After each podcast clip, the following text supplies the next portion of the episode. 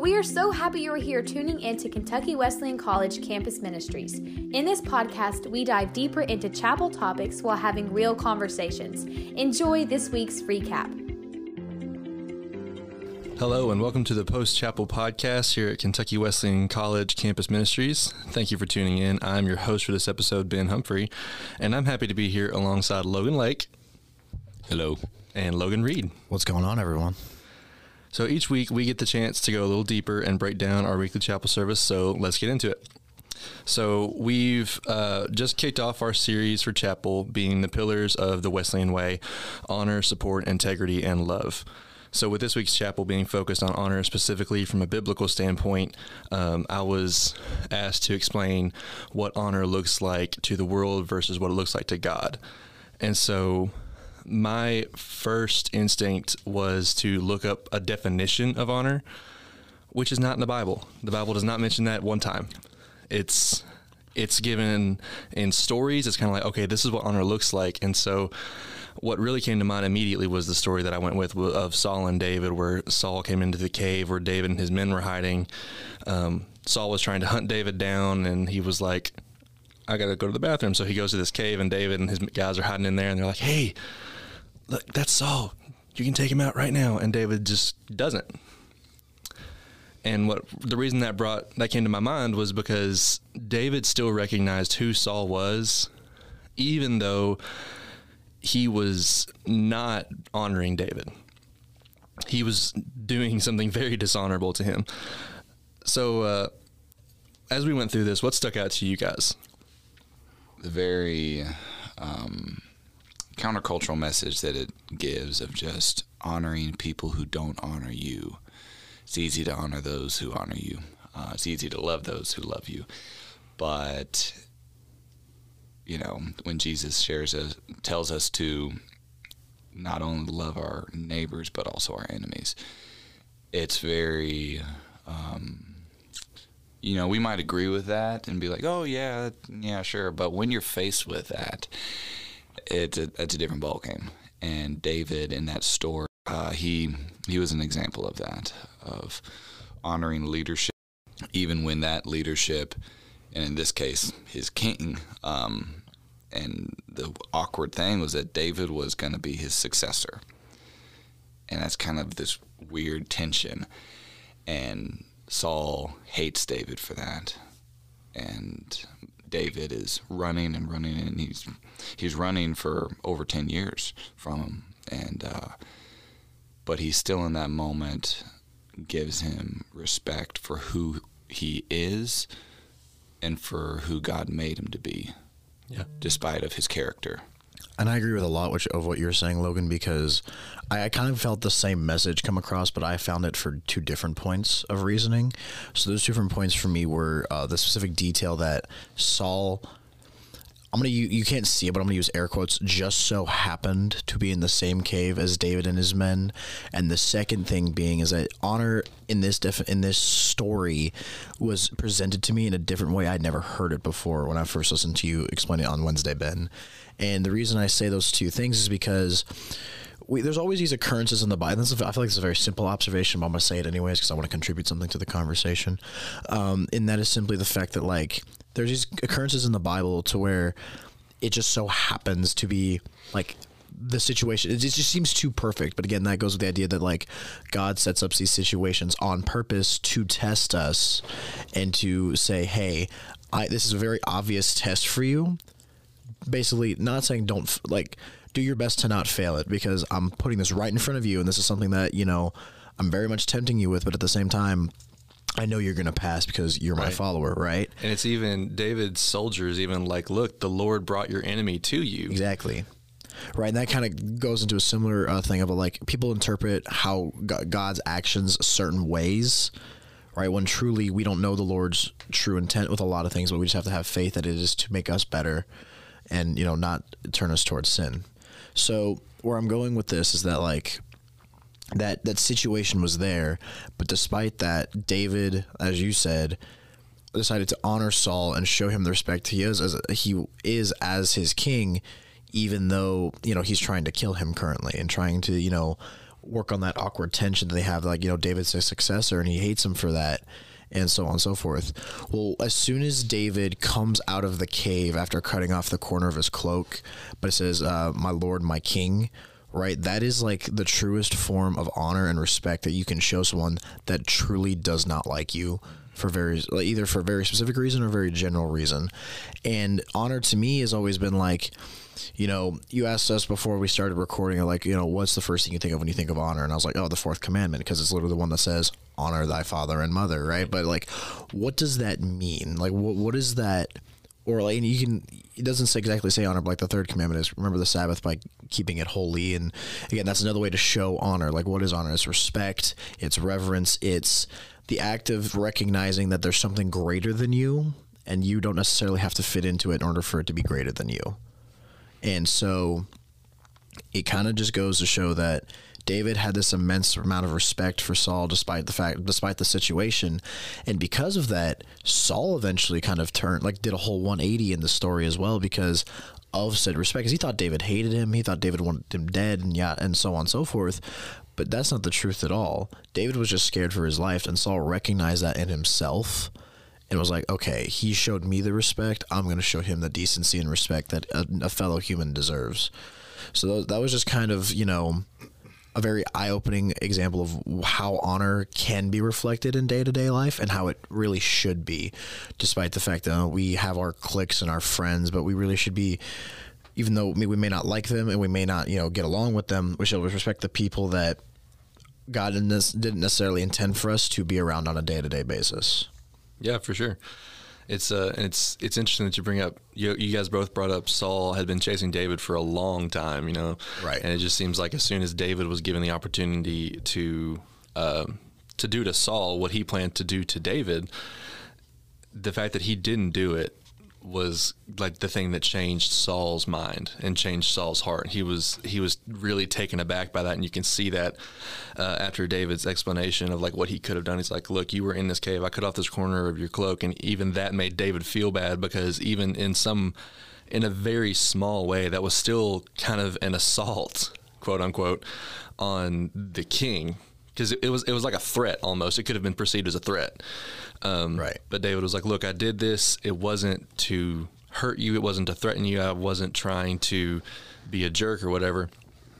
This was more to show my men that the thing that you plan on doing, which is to kill me, I am not going to do that to you.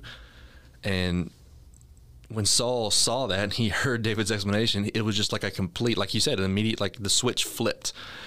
Just like, David, is that you? And it's like that moment in any kind of TV show where it's just like, oh no. Right. Like I have misunderstood the situation. Right. And I can't tell how many times like I've watched a TV show and that exact moment has happened. And I'm just like, finally. And it's like, it's really awkward and cringy, but at the same time, it makes you feel good. It's just so satisfying. Because you're like, yes, because it's not you. Exactly. Because I've been wanting this unity for a while. We finally have it. Yes, exactly. Like, right. I know exactly how that feels. Exactly. So based on this story, so as we've gone through this, what does honor look like to you guys? Like what would it look like in your life to show honor to others? So I'll field this one first. There you go, there, buddy. Okay.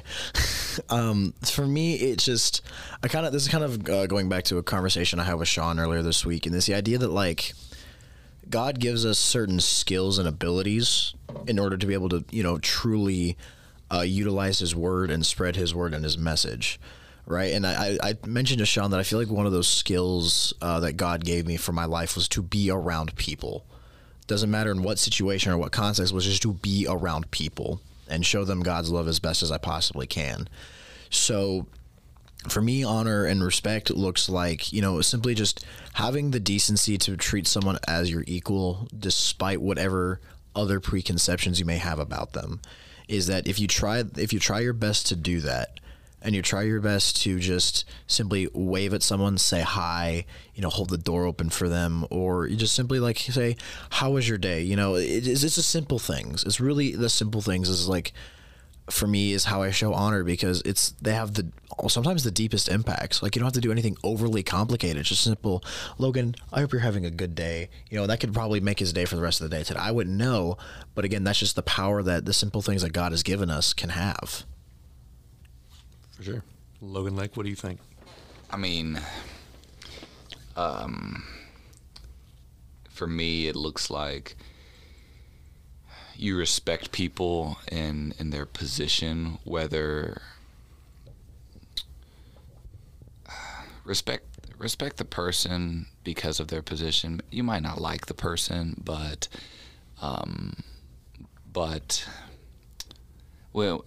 think it's in something, and I can't remember exactly where, but Paul says, be all thanks to all people for the sake of winning maybe one. Was that in Romans? Because we talked a lot about Romans. Maybe. I was like, we talked a lot about Romans last semester. I cannot remember exactly, but him saying, be all thanks to all people, and for the sake of maybe winning one, he says for the sake of winning some. Yeah.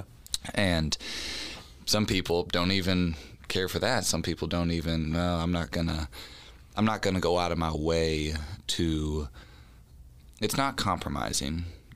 No, it's not being disingenuous. No, but not it's at all. But it is. If I'm going to, witness to a friend or whatever, and they are, I don't know, I'm just throwing stuff out there. If they're vegetarian, and if you're listening to this and you're vegetarian, this isn't a knock or anything. This is more of a, this is a hypothetical situation. It's a hypothetical situation. This is just a scenario. But if I meet with someone and I'm wanting to get to know them and witness to them a little bit and kind of build a relationship with them, and they're vegetarian, and we go out to a restaurant, I'm probably going to maybe not order something like what I would typically order, like right? I see an enormous burger. I know exactly where he's going with this, or something like that. And that's just one example of endless of just you respect that person, and there are some things that are just not worth, dying on that hill. 100%. I know exactly how he feels about that. What are you there for?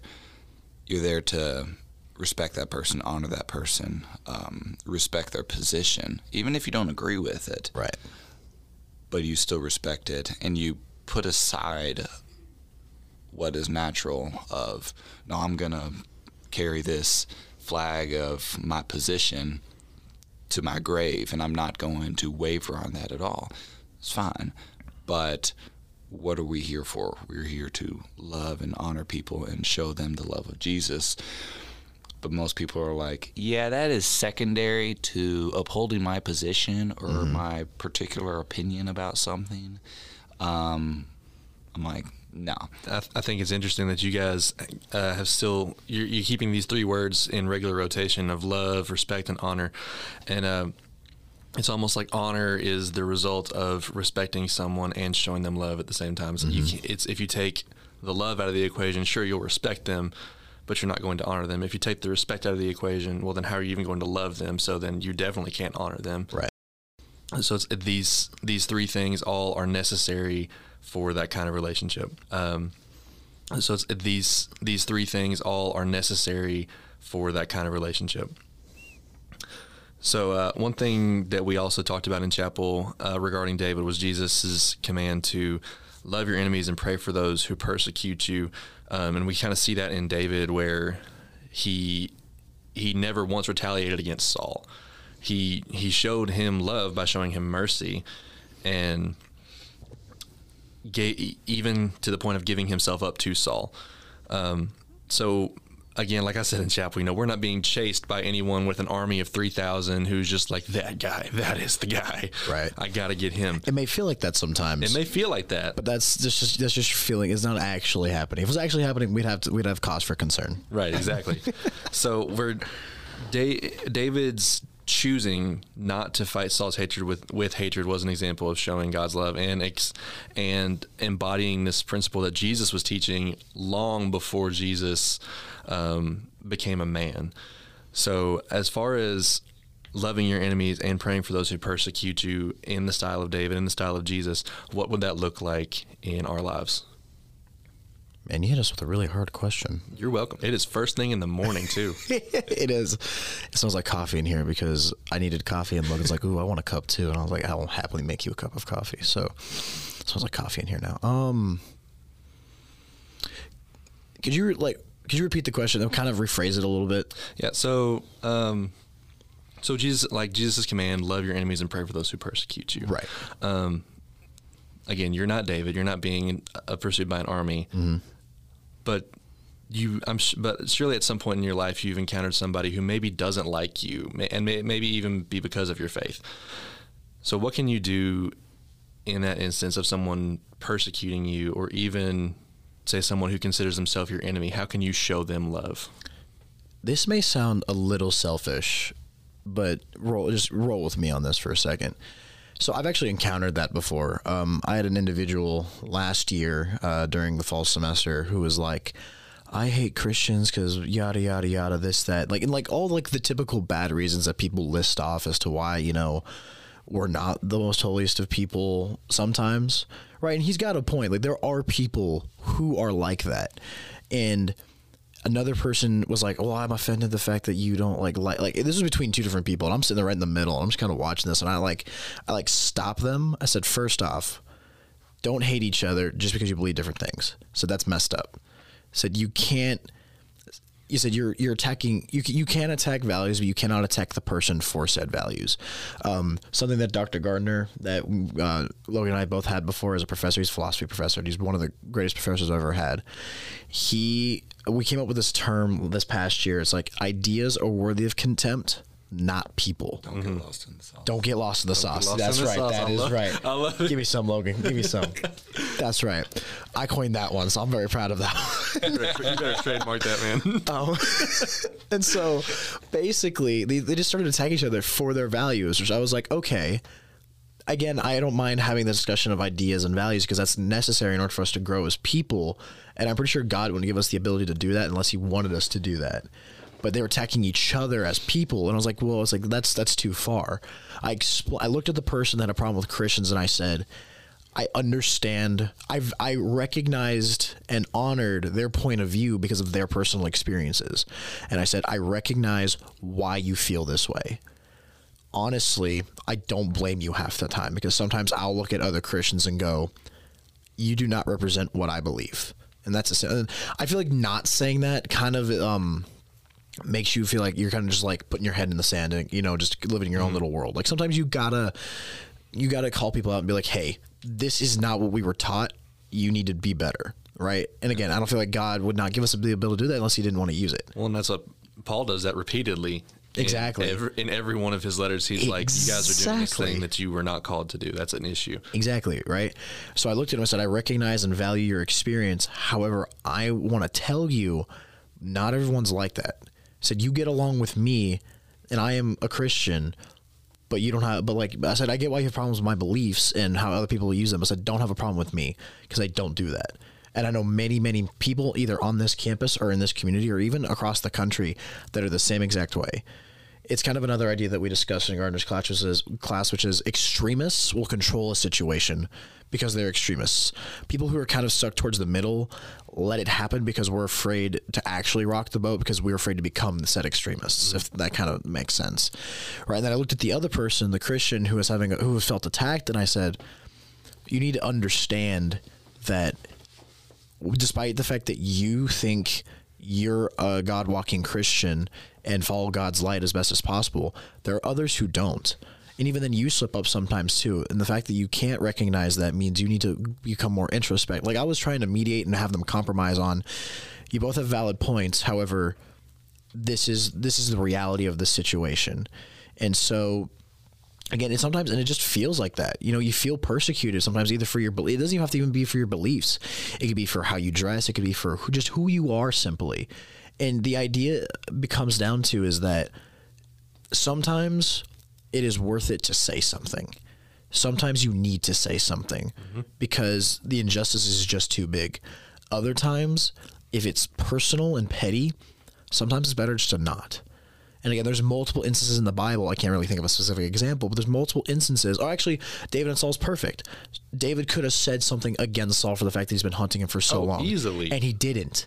Right? Again, this one, again, I would consider that like a big thing. I'd be like, yo, Saul, I'm kind of like, this has messed me up a little bit. I'm not going to lie. If David had said, that's not cool, bro, nobody would have blamed him for that. Nobody. But he didn't even do that. Exactly. Right. So if David can live with the fact that he was hunted for so long, you can live with the fact that somebody doesn't like you because you wear your hair differently. Like, comparatively, not the same thing. It just isn't. The magnitude is a lot different.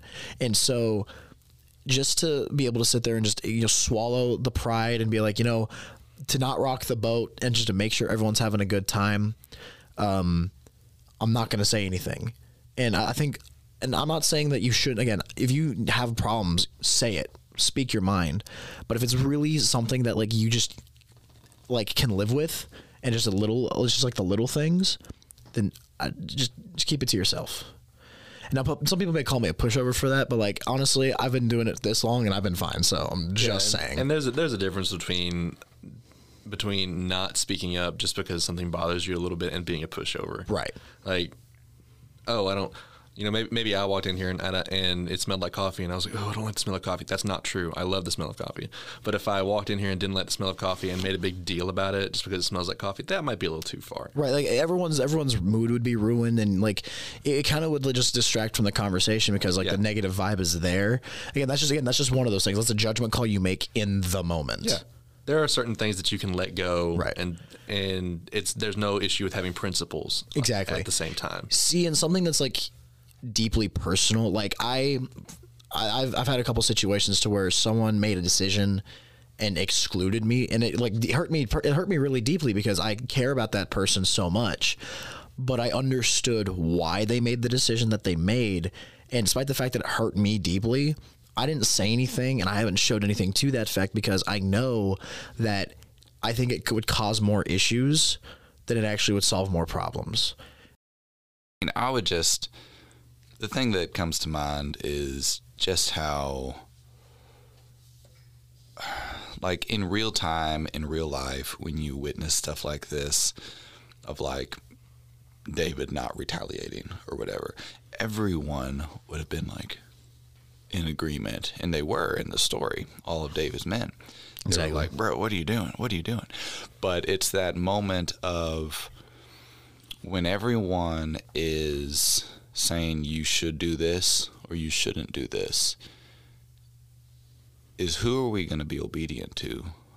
And it's like having your audience of one. Who are you going to be obedient to and who are you going to follow? Are we going to follow the world and fall to the pressures of that? Or are we going to follow what God's word says and love people who hate us? Because Jesus said that, you know, the servant isn't above his master. They hated me, they will hate you. Mm-hmm. And I think persecution is an interesting thing. There certainly is persecution in this day and time. It looks differently, obviously, a lot differently. 21st century America, mm-hmm. Clearly. We are blessed to have the freedoms that we do, but it does have its different shapes and stuff. I mean, so I'm not going to discount that, but there are very set, different set of challenges. You know what? When you recognize it, but you can't exactly explain it, like mm-hmm. in a physical, tangible way. Mm-hmm. Right. Continue. I was trying to help them. I think we're wrapping up, but I mean, you will, as a Christian, you will be known for what, especially on a college campus, you'll be known for what you don't do rather than what you do. A lot of the times I've had people come up to me in places I used to work and be like, oh, well, he doesn't do this or he doesn't talk like this or this or that. And it was encouraging to me, even though it was kind of odd to hear it. It was encouraging to me because here I am trying to live a life of integrity and be faithful in the workplace where no one else is. And then having someone say that it was rather encouraging to me, like, huh, people are noticing. Yeah. Yeah. And I've had those moments too. And mm-hmm. I don't know, but you hear that and it motivates you to keep going. It motivates you to remain faithful and to continue to have integrity and to be the same person in front of people and by yourself. And it just shows people Jesus and something beyond yourself. But it's hard to do that, but it really tests us when people are just being ugly toward you and for no good reason. And you just wave it off. And I say wave it off, not in the sense of just being a pushover and taking everything and being a doormat, but being like, having that intentional, just very radical, and I use the term radical very positive in this sense of, you know, people say all kinds of mean and horrible things to you, and then you see them the next day, and you're like, and you act like, you know, they're the nicest person in the world. It's a new day. And you give it right back to them in a good way, and then they're probably looking at you like, what? This doesn't make any sense. And it's that countercultural message of the gospel and the love of Christ that makes people go, huh? And do a double take and like, what you're doing? And that's why so many people didn't understand Jesus. Mm-hmm. He said, you know, if someone slaps you on the face, you give them the other side of your face to slap. If someone asks you to go 1 mile, you go the second. And we look at that and we go, what? That don't make no sense. Well, you're correct. It doesn't. But that's the point. Exactly. It's like, even at the times that it kind of does, you're still like, but there's so much unexplained as to actually why. And again, like Ben said, that's the point. Yeah. And to have this true selfless attitude and not this, oh my gosh, this kind of martyr persona of, oh, I'm taking all this persecution. That's not the point of it. And people build up their ego through stuff like that of, I'm just taking all this persecution, all this hate. Jesus didn't sit around and be like, y'all, I'm taking all this stuff. You should pity me. No, he took all of it. And then continued. And he literally bore his cross. Mm-hmm. We are told to bear our own cross, but he obviously did the actual one, right? Yeah, that sets all this up. So anyways. Honestly, I could not explain that any better myself. Like, like word for word, I was like, I want to say that exact thing right here, because I feel like that's like the true test of whether you're living Christ-like or not. Like that, if you are introspective enough or get to that point where you can be and like sit there and you're praying to go, am I doing what God wants me to be? I feel like a good start is recognizing if you're doing that, if you're bearing your own cross, and despite the fact you're getting persecuted, you're continuing on anyway and serving people in a godlike way. That's a good start. That's where God wants you to be, God where it needs you to be. But again, you could always go farther. For sure. Well, guys, thank you for coming in this morning and having this discussion with me. It was a load of fun. Oh, yeah. Great way to start the day. Yeah, absolutely sure. Great way. Yes. So let's pray for the rest of our day. All right. Father God, thank you for letting us come here together and just talk about what it means to honor others and honor you. And pray that as we go through the rest of our days and through the rest of our time, God, that we wouldn't just passively honor people, God, that we would look for ways that we can honor people and point it back to you. I pray that you'd be with us as we do that. And it's in your name that we pray. Amen. Amen. Y'all have a great day. You too. Thank you.